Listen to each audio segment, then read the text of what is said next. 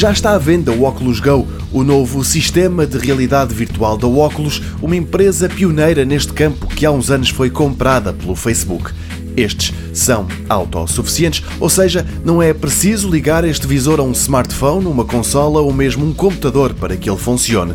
Por um lado, isso são ótimas notícias, por outro, a qualidade das imagens podia ser melhor. Mas o preço também é um indicador disso mesmo. duzentos dólares, cento e setenta euros. Isto na versão com trinta e dois gigabytes de espaço de armazenamento, porque a de sessenta e quatro já fica pelos duzentos e dez euros. Mesmo assim, bem mais barato que muitas outras soluções concorrentes. O site da Verge já testou o equipamento e sublinha que a este preço ninguém se pode espantar de serem muitas as limitações do Oculus Go. A utilização não anda longe daquela que a Samsung tem com o seu Gear V R, ou seja, segue os movimentos da cabeça, mas não os do corpo. Depois, para se interagir com os conteúdos, há um controle remoto, mas este deixa algo a desejar.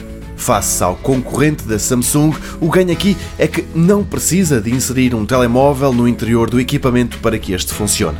Está à venda em vinte e três países, muitos deles são europeus, mas nenhum deles é Portugal. Pelo menos para já, ainda não está disponível entre nós.